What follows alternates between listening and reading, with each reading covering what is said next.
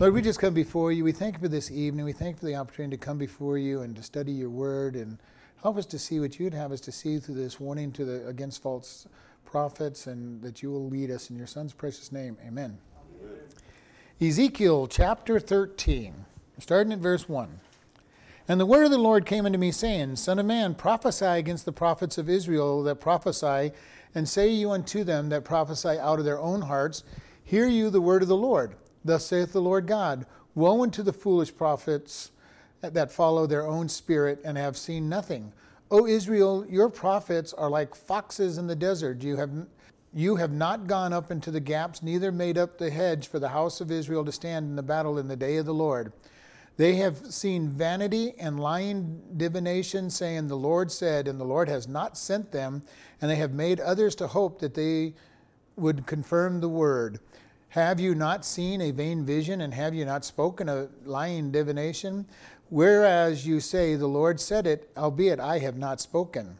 All right, so Ezekiel is told to speak against false prophets. And this is going to be an interesting chapter as we look at him speaking against these people, because number one, the, he is the minority, speaking against the majority. The majority of the people are telling the people, oh, you're going to stay in the land, God's not going to judge, just as we talked about before. They're going, oh, we've heard these warnings forever, they're, they're not going to happen in our day. Uh, and, they're, and this is uh, Ezekiel faced this, Jeremiah faced this. If you, if you read the whole thing, the people are at this time prophesying that God is going to take them into captivity, and all the false prophets are saying, oh no, they're not right. One of the things we have to be very careful of, even as Christians in our day and age, is we are in the minority speaking out for God nowadays. And the world speaks very vocally against everything that God speaks about. And it's been changing. I mean, it's always been been that way to a degree, but our country especially basically, though I won't necessarily say everybody was Christian, they had Christian morals for the most part and listened listened to God and over these last several de- decades, almost a century, we have been drifting further and further away from God, and the voice of Christianity is a minority and draws a lot of ire against us. You know, people get mad, they get angry. We we hear everything about, well, you guys are just so in, so unloving, you're intolerant, you don't you don't care about these. You've got to evolve and get along, you know, come along with where everybody's gone, come to. And we, if, as strong Christians, we say, no, we're going to stand for God. This is the same exact thing that Ezekiel's facing. He's preaching what God says, and he's having it thrown back in his face. Well, you know, who are you to preach like this? And we see this even in our day and age when we tell people what the truth is. They'll go, well, and all these big name people who aren't really worshiping God, and they go, well, they all accept us. You know, why, why can't you do it? Or this, these denominations accept us. How come you won't? My answer is I go, I can't judge the other people, but I'm going to abide by God's word, and I have to abide by God's word. And this is going to be something that we're going to see how he deals with this. Verse 2 says, Son of man, prophesy against the prophets of Israel that prophesy, and say unto them that prophesy out of their own hearts. Hear the word of the Lord. I, I kind of found this interesting that prophesy out of their own hearts, the innermost thoughts that they have. Instead of preaching what God says or teaching what God says, they're teaching what their hearts are telling them. And this is something we want to be very careful of. And this is, as Christians, we run into this problem all the time. We've got to say what God says, not what I would like to say. I would love to be able to say this, all these different things are okay and, and not a problem. But I can't. He's saying they prophesy out of their own hearts. One thing we, we need to always keep in mind and realize is our heart, our innermost being, usually will lie to us all the time, our emotions. We cannot trust emotions because emotions are just a reaction to something going on around us. We can't trust our emotions. People get married because they feel like they're in love, they get divorced because they feel like they're not in love. They, they get angry about something and, may, and do something stupid because they're living by their emotions. And we need to be careful. We need to rule our emotions through God. Never try to run your life by feelings. because our feelings will get us into trouble. They'll make us say and do stupid things because When you get angry, if you act on your feelings, you may end up in prison for, for hurting or killing somebody because you let your feelings run away with you. We always have to keep truth and facts in place because otherwise we will be running the wrong way. And here he's saying they're preaching, they're prophesying after their own heart, their feelings. They did not want to leave Jerusalem. They did not, they did not want to see Israel destroyed. So they're preaching and teaching out of their innermost feelings, saying, "This is what I, you know." And then they're not just, I, "This is what I think," but they were saying, "Thus saith the Lord." based on their feelings rather than on what he was telling them. 13. The Greeks believed that the center of our psyche was in the stomach, didn't they? Uh, we still have that that mentality ourselves in the phrase i have this gut feeling so we still use that same thought process we as in english we tend to go more to the heart than to the gut but we still have the we still have the phrase i have a gut feeling which is that feeling down deep inside of me where my my soul and psyche and emotions are. Uh, the Jews had that same attitude. They, they talk about yearnings from the, from the, the intestines or the kidneys and stuff. They're, they're down a lot lower than in it. So, but all of that is that, that innermost being of who we are, the center of our being. And this is what they're preaching out of it. And it says, Thus saith the Lord, Woe unto the foolish prophets that follow their own spirit and have seen nothing.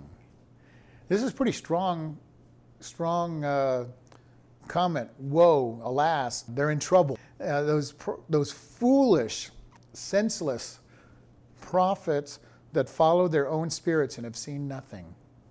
This is why we have to base all of our decisions on solid truth of God. And this is something that's very much important for us. Uh, it is getting popular in our day just to say what you want and do what you want both in the world and in many churches. But everything must be based on God's Word. And otherwise, it has no power. I, I, can believe whatever I want to believe, but if I can't center it in God's Word, it doesn't matter what I believe. If I can show why we believe, and this is why I tell everybody, I want everybody to be able to say, why do you believe what you believe? Show me, not because of the logical string that you can make, but according to verses and words and you know, in the scriptures, why do you believe what you believe? Once you can do that, then you can show me how your logic works in there as well, because it's got to be make logical sense. God is not illogical. It's amazing to me how many times I talk to somebody and what do they accuse Christians of? Oh, you guys just believe what you're told. You, you have faith, you you've walked right off the cliff. And then you can walk with them and say, well, what about, I have grounds for what I believe. What about you? Uh, there's a disc that I that was called Evolution versus God. And the subtitle on it is Prepare to Have Your Faith Destroyed. And it's kind of an interesting title, but it's all about the fact that evolution is completely a faith based belief system. Okay, there's not a fact in it, there's no evidence in it, it is 100% faith based philosophy. And it was a very interesting video to watch. And the title would draw almost any, because it's designed to go out on college campuses, it's designed to get just about any college student to grab hold of that and go, oh, yeah, I got to see this. I got to see how Christianity is destroyed, and then see that evolution is the one that's being destroyed by the disc. Because they don't think. And you know, when you talk to people out in the world, most of them are believing what they've been told and have no factual basis at all for what they believe it's pretty easy to evangelize if you'll, if you'll actually talk to you anymore because they, they have no concrete stance for anything that they believe. All they have is, like if they believe evolution, well, Professor so and so said this, and Professor so and so said this, and Hawking said this, and this guy said this. They'll go, well, fine, what is their proof? Well, I don't know. They didn't give us any proof. They just said, look for some proof. I love to challenge non Christians, especially. Why do you believe it? Tell me, give me the proofs. Why do you believe this? When I first moved here to Kingman, my niece and nephew were fairly young, and they would be saying things and go, Why do you believe that? Well, we, taught, we were taught it in school, but why? What is the evidence for what you just said? I did the same thing to them that I would do to any Christian. Why? Why are you believing this? We need to know why we believe so that we can defend because the world does not have a defensible belief system. They just don't. It makes no sense when it's analyzed. but they're not trained to analyze what they're said. They're just trained to parrot back what they've heard. They sit through entertainment and get themselves brainwashed through all the entertainment that's all on the world's point of view. They get brainwashed at school by being bombarded by these things that have no proofs, they're just said. It's amazing if you grab some history books or even science books and you look through them and you find out how much wrong information is in these books and nobody challenges them. It's amazing out there. History is not taught correctly, it's all been revised. Science is not taught as science anymore. And they're not taught to think. And this is a scary thing out there. Our world is a totally unthinking place out there. They're not taught to think, and we, and we as Christians are the ones that get accused of not thinking.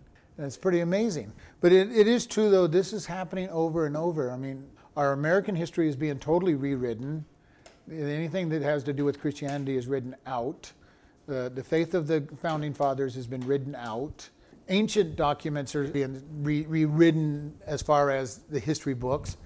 It's a very amazing thing that we have that Satan is really pushing for all of these lies to be accepted and trying to get rid of Christianity, trying to get rid of morality, trying to get rid of righteousness because he needs it for the end days anyway to help get there. But we see that so many times people, just as these prophets, follow their own spirits and have seen nothing. This is very important that we get to know what we believe, why we believe, and, and really get to see see what God has to say and be able to speak for him. Verse 4 says, O Israel, your prophets are like foxes in the desert. You have not gone up into the gaps, neither made up the hedge for the house of Israel to stand in the battle in the day of the Lord. Your prophets are like foxes in the deserts. They hide and, and just yip and yip and make, make uh, contentions. And then he goes on to say, you have not gone up into the gaps, neither made hedges in the house of Israel to stand in the battle of the day of the Lord. They have not prepared for battle. Okay? You have not gone into the gaps. You have not fixed up the gaps. You've got holes in the walls, and your hedges can't keep anything out because you've let them deteriorate. And this is the way that they were going. They were not following God, and there were huge problems with everything that they had. Their, their world was falling apart. And they didn't even acknowledge or see it. This is the scary thing in our day and age, too. Our world is falling apart, and the world does not see that it's falling apart. Now, they, will they'll bemoan the, the increase in crime, they'll bemoan different things once in a while, but they don't understand the reasons why things are happening. And it's very interesting to listen to news. I, I'm getting to the place where I don't even like listening to news anymore because it's so propagandized on, on what's going on, and they, there's no good reason for anything. It's like, keep teaching these things that we teach in school. We teach, we teach people that they're animals, and then we are surprised they act like an animal. Teach them that there's no right and wrong, and then we try to say that there's right and that what they do is wrong. This has always not made sense to me. If evolution is true and we're nothing but an evolved animals, then there is no right or wrong because whoever's strongest has the right to put their, their will on it. There's only right or wrong because God says there's right and wrong. And I put it in our hearts so that we know that there's right and wrong. And the world knows that there's right and wrong, even though they're trying to teach that there is no right or wrong. It's kind of a, the circles that they go into to try to make things happen are amazing. We as people instinctively know there's right and wrong because God has put it in our heart that there's right and wrong, and He's the one that states what's right and wrong. Other than that, what the world is trying to teach us, there really isn't. If you, if evolution is true, there is no such thing as right and wrong. If you're strong enough to impose your will and be the survival of the fittest, then whatever you believe is right or wrong is, is right or wrong. Yeah, the, the survival of the fittest is a legitimate thing. If you're if you're in nature and you're weak, you're going to die. For millennia, even in humanity, if you were too weak to survive, you were you were considered worthless and and you would pretty much be thrown on the side of the road and, until you died.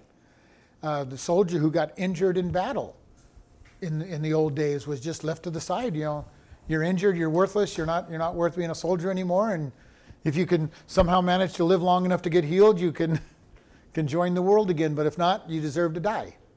That has been the mentality of the world and the satanic viewpoint. Life is totally worthless to Satan, and he tries to get that into our humanity. And our humanity right now is picking it up hook, line, and sinker. We're aborting our children. We're, we've got physician assisted suicide, which was going to be totally left without physicians next. We have the idea that when you get old enough, you just deserve to be killed because you're wasting your, your family's money. Satan has done a good job of convincing people that life has no value. And it only has value because God says that it has value because He created it with value. And as long as you try to throw God out the window, then you can say life is worthless. It has no value. And if you're an evolutionist, it really has no value. It's only as valuable as you're able to, to be useful. But here, we, it says you have, your people have not gone and they've not filled the gaps, they've not filled the hedges. Our jobs as Christians is to do the best job we can to put the Holy Spirit in people's minds and at least put it thoughts in their heads that they're, they're not thinking right. Our job is to create a defense and a wall that says this is not right. We need to take that stance. We need to be able to say, this is what God says. Even when it's not popular, we need to say, this is what God says. Even if it gets to the point where we have to pay with our very lives for those stances, we will just be as the apostles in the early church was, that they paid with their lives for saying, This is what God says. We need to prepare our hearts for that day because it's coming, probably in our lifetime. Probably. I'm not going to guarantee, but most likely in our lifetime, and if not our lifetime, in the lifetime of our grandkids or great grandkids, that there's war against God is going to take a step into the place where we're going to pay physically with our life. In many places in the world, it already is true. If you read the magazine Voice of the Martyrs or many of these other groups that are into this research, more people die for Christ every year than in anywhere near the first century. Millions of Christians are dying every year in this world. We're, we're oblivious to it in America because we still aren't under under attack, so we really aren't really paying attention to it for the most part. But if they live in Indonesia, Africa, the Middle East, mo- much of Asia, the life expectancy of a Christian is very short. And the press doesn't cover it. We, you'll never hear it unless you're in touch with some group, Christian, especially Christian groups. Well, because it's not a popular thing to it's not a popular thing to say that the Christians are being persecuted. For many of these things, it's not in Satan's advantage to make this a big deal. And this is why a lot of people go, why didn't this happen? Why didn't that happen? Well, because it wasn't in, God didn't want it to, and it wasn't in Satan's advantage to make things happen. So it follows that scripture. In the end, there'll be there are many antichrists. Yeah, there's going to be many antichrists. An interesting teaching uh, that said that Satan always has to have an, a person to be the antichrist available to him because he does not know when the end time is coming either. So Hitler probably was an antichrist. Bin Laden was probably an antichrist. And if the, if the right timing had been there for God to take his church away, probably would have been the antichrist. So, and I, I thought it was a very interesting thing because Satan, Satan doesn't know when this time is coming either. When the church is gone and all of a sudden he's released, he's got to have somebody sitting in the wings ready to be moved. Satan is, appears as an angel of light more often than a dark lord master. He looks good. He is the master at lying, and the best lies are ones with just enough tr- truth to make it sound good. He is a master liar. He's not going to come in and just say the, the sun is purple to everybody believe that. He's going to come in with some, you know, some then that sounds very true, that's colored, and, it's, and that it's a lie. And we've all, we all know what those kind of things are. We see them all around us where something sounds good and then when you really think about what was said, you go, hold it. This person just said something that is totally wrong. And when you, when you look at it, this is why as Christians, we need to be very discerning. We need to listen to what we're hearing and listen to what's being said around us. This is one of the things that I don't really like harping on, but I don't like watching TV anymore because it is so full of lies and misconceptions and, and misleading things that it's not worth watching anymore. But uh, you know, I also had the same problem with the the groups that I suppose, you know, quote unquote conservative groups that they lie almost just as much as the as the left does. They just are sound good to the conservatives and they think they're hearing something good. You know, and this is what I would love to just see. I'd love to see some news program that just spoke the truth. Give you the truth, here's the facts. I don't think we'll ever see it again, but it would be nice. Because the one thing I hate when I watch news is this is what I think about it. I go, I really don't care what you think about it. just tell me some facts. I will determine what I think about it. We have to be careful how we listen, how we how we react, and not let our minds be turned off when we're being when we're watching entertainment. And this is becoming more and more critical, and I'm becoming more and more sensitive to the idea of we must be discerning. We must know what's being what our minds are being fed in. Because have you ever been in a place where you've said, done, or thought something, and you go, where did I where did that come from? And if you really think about it, you think you realize you saw it in a movie or a commercial or a or a TV show or a or you heard it in a song. Entertainment enters our brain in a total different way because normally when we're being entertained, we relax and we shut down our critical thinking modes.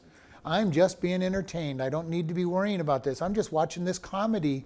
So there, there's nothing that's going to sneak into my head from the comedy.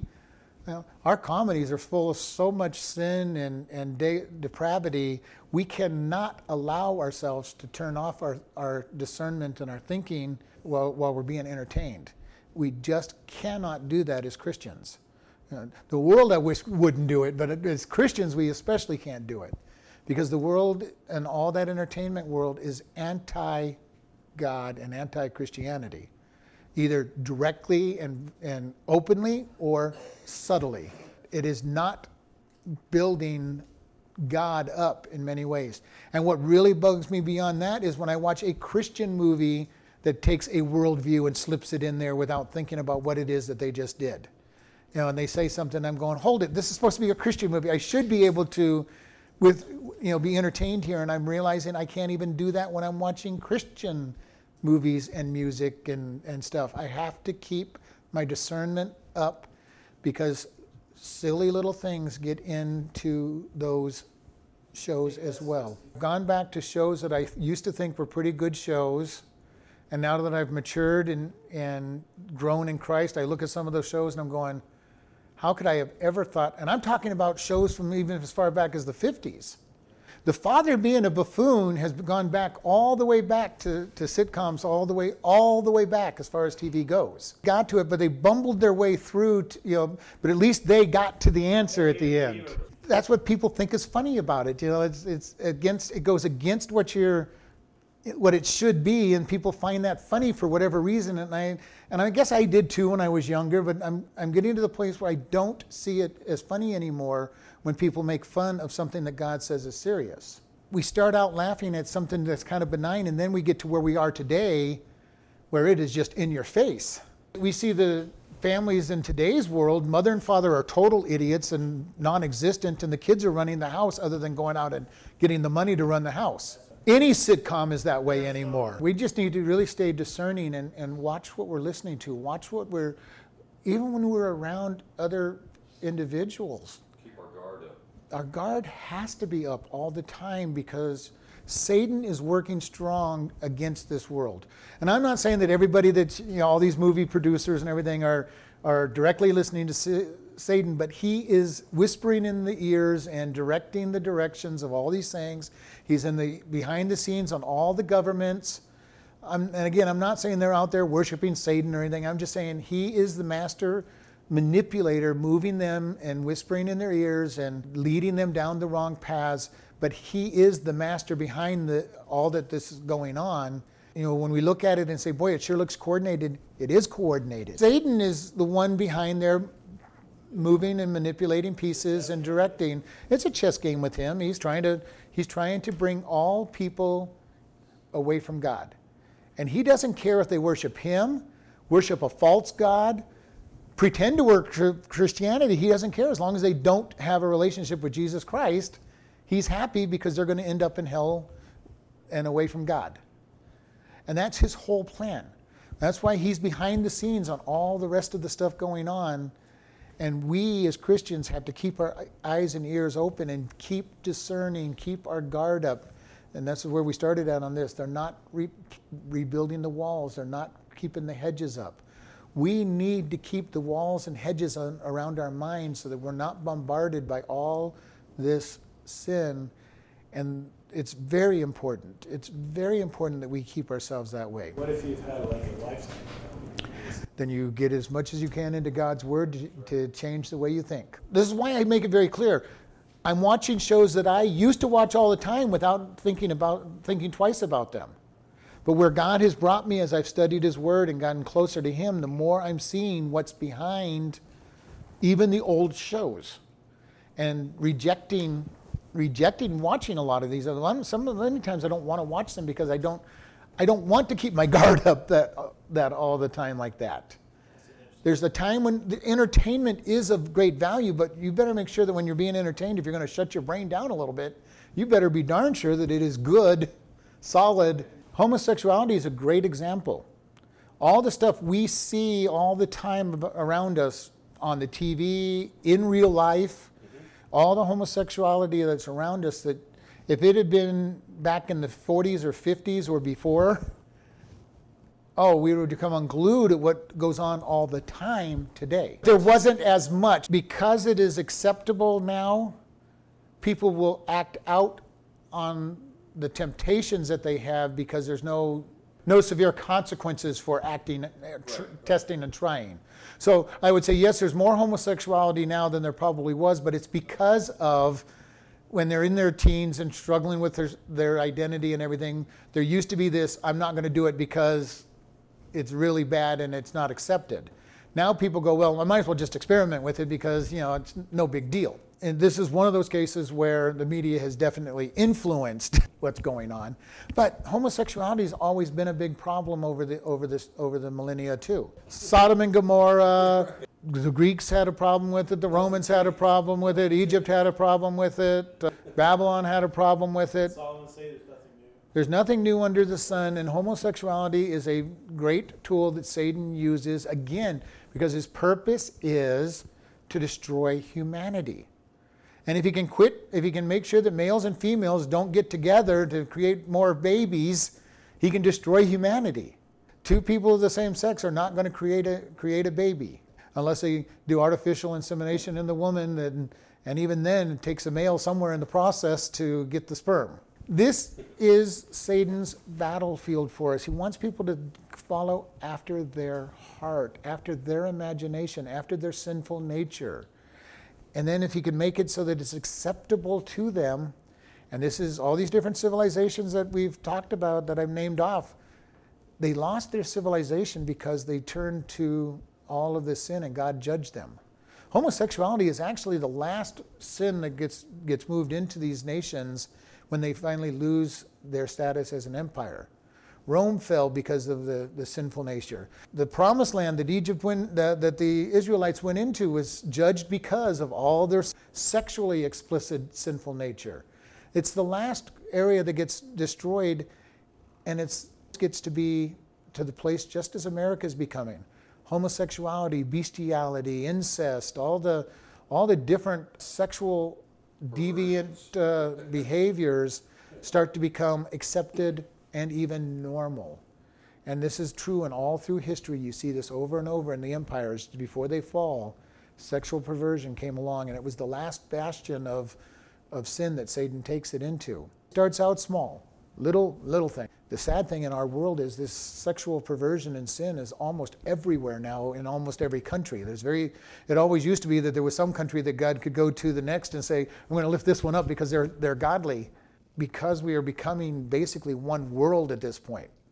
You know, all communication, all the, uh, everything is being pushed to be the same. The world is being changed and polluted to just as it was before the flood.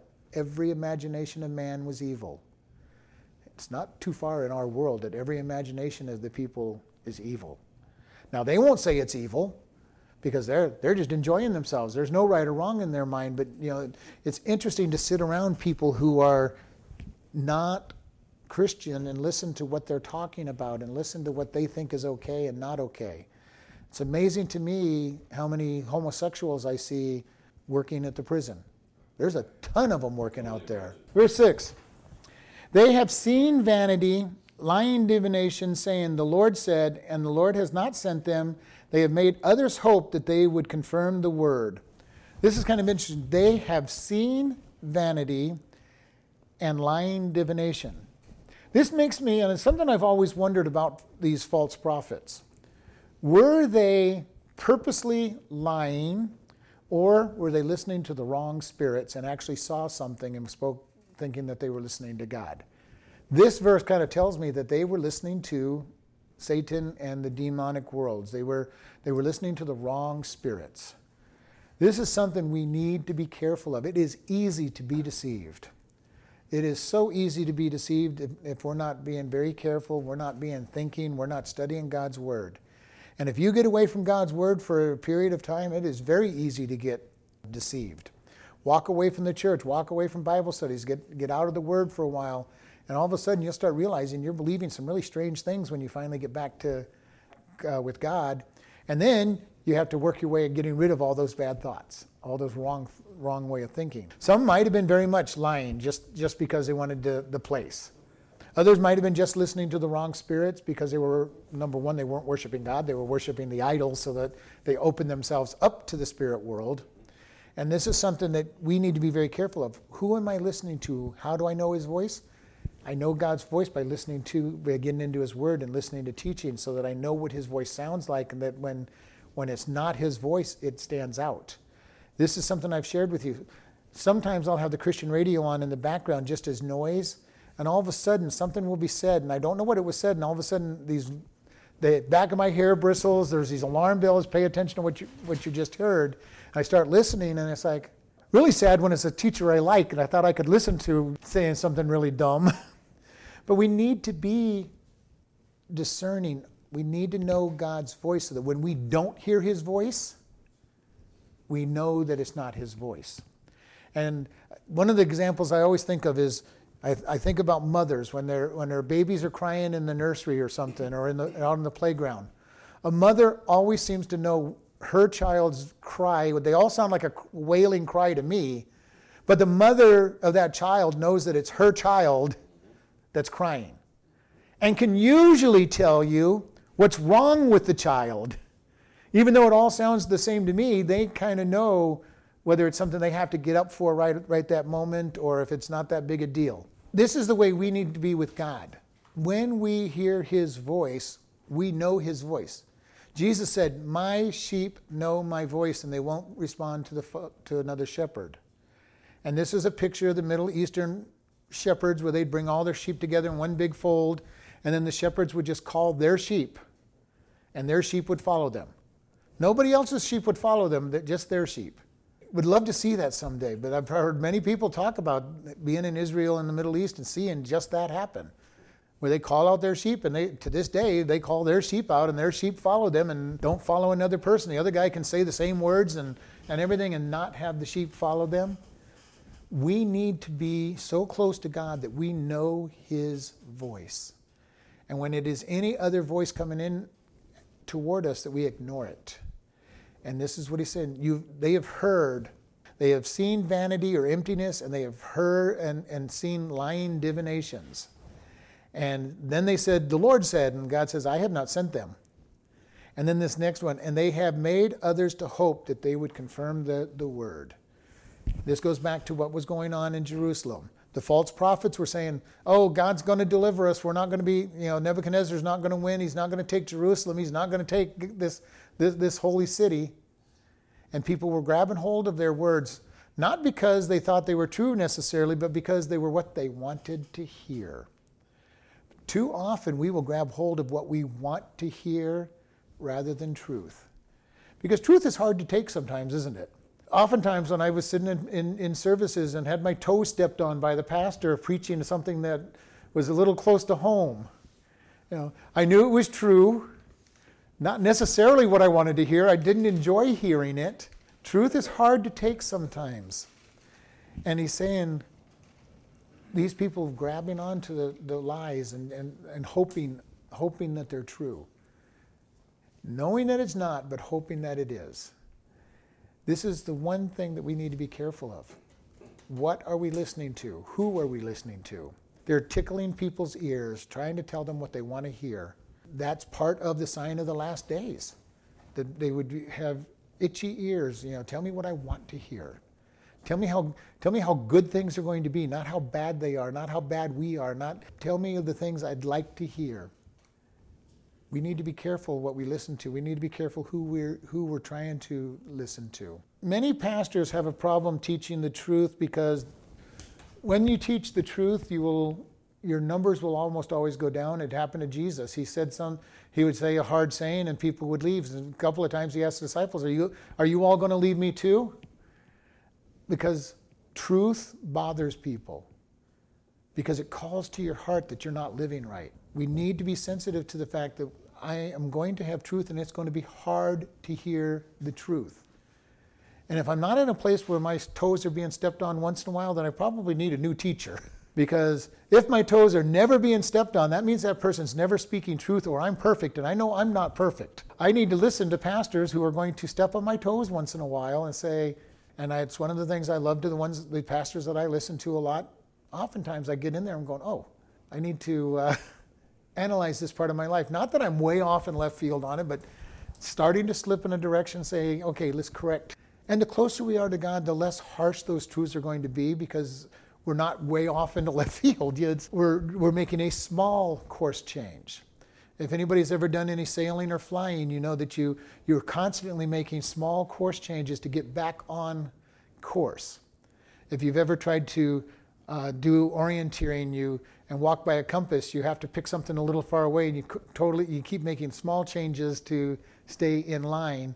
Because if you don't make those small changes, after you've gone far enough, you may be miles off where you're supposed to be we need that same thing in our own life. We need those small corrections in our life because if we don't, we're going to need a big correction. And when we get to a big correction, we're not going to want to hear it because it's going to be really in our face at that point. If we're not responding to the little ones when it's time for God to make a big direction change in our life, we're not going to want to listen to it at all because we've gotten stuck in a rut, in a wrong direction. Well, we've got to like it. And we've got, yeah, like it. You know, nothing, nothing bad has happened to me all, all this time, so I'm okay. And this is a place we need to be careful of because it always leads to the wrong direction. Wide is the gate that leads to destruction. Wide is the gate that leads to discipline as well. You don't, you don't desire to get it. You're enjoying what you're doing. You're not thinking it's bad. Anybody who's ever walked away from God for any reason, any point of time, realizes how easy it is to get out there and how hard it is to make that decision to come back. Now, it's easy to come back because God is gracious and merciful. But to make the decision to come back is not the easiest decision because you're comfortable. It's like, okay, I've gotten used to this. It is easy to get into because all it takes is repentance and God restores us. Us making the decision is hard. We don't want to make the decision. That, that's why I said the decision to do it is hard, but the actual coming back is easy. And when I walked away from God, you know, because of workaholism and everything, the only thing that really brought me back is one day my second oldest son said, Can we go to church uh, tomorrow? And I'm going, Well, I have absolutely no reason to go to church. And we went back to church, and we've been back to church ever since. But I did just that. I'd gotten comfortable in the lifestyle that I had done. Uh, I wasn't way off in sin and all this, you know, terrible stuff. I just wasn't going to church, wasn't reading my Bible. It wasn't that I was against God, I just wasn't doing the things I knew I needed to be doing and I'd gotten comfortable in a lifestyle that wasn't where I was supposed to be. Now that could be different different things for different people, but you get comfortable away from God. And it's real easy to get there. Really easy to get there and, and walk away from him. That decision to come back is the hard decision. Once we make that decision, it's easy from there because God just restores us. Because he loves us that much and says, Oh, come on back. Let's bring you back to where you were this is a testimony over and over I hear from people. Well, I'm back and I'm and God is blessed, and it's it's almost like I haven't been gone, other than that, however many years that I was gone, whatever that period is. God says they saw vanities and they caused others to hope. And it says, Have you not seen a vain vision, and have you not spoken a lying divination? Whereas say you say, The Lord says it, howbeit I have not spoken. Therefore, thus saith the Lord, because you have spoken vanity and seen lies, therefore, behold, I am against you, saith the Lord. I'm going to stop at 8, but God says He will be against us. If we go the wrong direction, if we make bad decisions, the Lord will be against us. Terrible place when you find yourself going against what God is trying to do. When He comes in opposition to you, you will bend or you will have a very miserable life while, you, while He's coming against you. And this coming against us can be something very simple, you know, just a real light, you know, I want a course change on you. Or if you've gone far enough, it can be pretty hard. Well, this is, uh, I think this is increasingly important for teachers. Yes, teaching, prophesying, but even in our day to day walk in our own lives, we all really, as Christians, are teaching somebody. We should be. Well, even if we don't think we are, people are watching us. If you have neighbors who you've ever mentioned, I'm going to church, or Yeah, were bold enough to to talk, then all of a sudden you are being looked at. Yep. There's always somebody looking at us. What kind of Christian are you to them? And if you have nieces or nephews or children, they're looking at you too and they're going, Is God real? We lose most of our teenagers from Christianity more because their parents aren't showing them a real God 24 7 than all the other stuff that they're learning. Now, the world is going against them too. It's not a help at all. But when, when the world's telling them all these lies, and then they look at their parents who are supposed to be Christians, and they're not really living Christ, they're not in God's Word, they're not, they're not praying. Uh, prayer is, they've never caught their parents praying, they don't never seen them reading the Word. They grab their Bible after they've lived the way they want all week long and drag them to church. The kids who see that lifestyle, what it tells them is God is not real. They need to see a real God because that's the only way that their life will be changed from the world's bombardment of all the lies. They have to see a real Christianity in people's lives. Our world around us needs to see a real Christian example. Not perfection, because we can't be perfect. But you know, how many times have you been done something wrong? Have you ever gone back to apologize to those who have been watching you and say, you know, I really messed up. I should not have acted that way? I've done it many times. Maybe not as often as I should, but I've done it many times.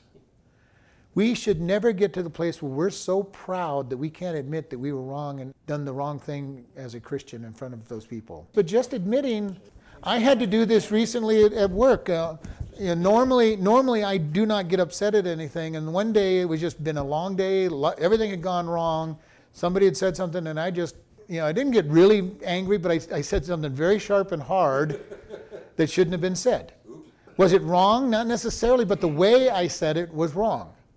So I had to come back to them later on and go, you know, I'm really sorry. I should not have spoken to you like that. It was uncalled for. We need to be able to humble ourselves when we are a bad example in front of people. Because you know what? That's, that humbling of ourselves will probably even have more impact on them than anything else that we could have ever said or done. Because they're going to say, oh, this person is just like me in many ways, but yet they have a higher standard.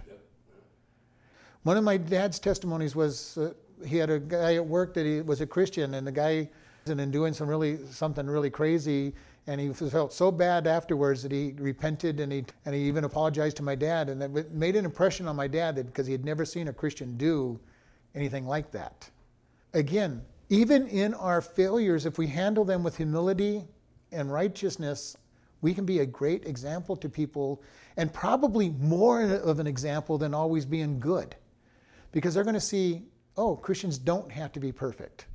One of the things when you witness to people, they go, well, I just can't be perfect. I can't give up this. I can't give up. Oh, who's asking you to? Just turn to God. But unless they see a Christian fall, repent, and return back to God, they think that Christians have to be perfect. God knows they're not, and we know we're not, but how often do we try to make it look like we are? Because we take our pride and we're not going to go, I can't humble myself. I can't be like them. I got to be the I got to be the good Christian example. And I'm not going saying go out and sin and do bad things just so you can have a, a witness. But when you do, utilize that as a chance to be a great witness that show God's mercy and his grace and that he's, God is going to forgive. Because the hardest thing to talk to when you talk to somebody, and I've heard this many times, well, I just can't give up my whatever it is, and they'll name whatever sin it is, and I'm going, who's asking you to? I'm not asking you to. I'm saying come to God. Well, Christians have to give those things up. I go, you probably will, but when you when you do, it'll be because God and you want it to happen, not because you have to make it happen. And this is what's important. They need to understand this type of thinking. Our job is not to make people good. That's not our job. My job isn't even to make myself good. My job is to let God do the work in me. My job is to let God do the work in others. Because I can't change myself. I can't make myself good because my righteousness is not going to be good. It's going to be filthy rags. It has to be God who makes the changes. And this is one of the things I keep telling people when I hear people going, I'm working at being a good Christian. I'm striving to be a good Christian. I'm, you know, whatever verbiage I use, and I go, well, quit working, quit striving, let God change you. Does that mean I just purposely go out and sin? No. But I also not sitting there with a whip and a chair trying to tame my flesh. The flesh can't be tamed. Because the minute you turn your back on the flesh, it's going to come roaring back, back with a vengeance when you try to make it stop. It must be crucified, and only God can be the one that crucifies it. And so we want to look at this. What are my decisions? How am I thinking with God? How am I growing with God? And it takes time and effort for that to happen, but it's God who's going to do the, do the effort, and it's God that's going to take that time. All He wants us is to release to Him and let Him do it. Technically, it would be, be possible to be perfect. None of us will probably ever be there because we, none of us are going to be totally surrendered to God for Him to totally crucify our flesh and make us perfect. Because we just don't do that. There's always our flesh kicking up and saying, no, I want to be, I want to be part of this. I want to try to make something happen. All right, let's close in prayer. Lord, we just thank you for this day. We thank you for your love and your care. And Lord, that, that you want us to be your children. Lord, you want us to look at you and what you would have us to do.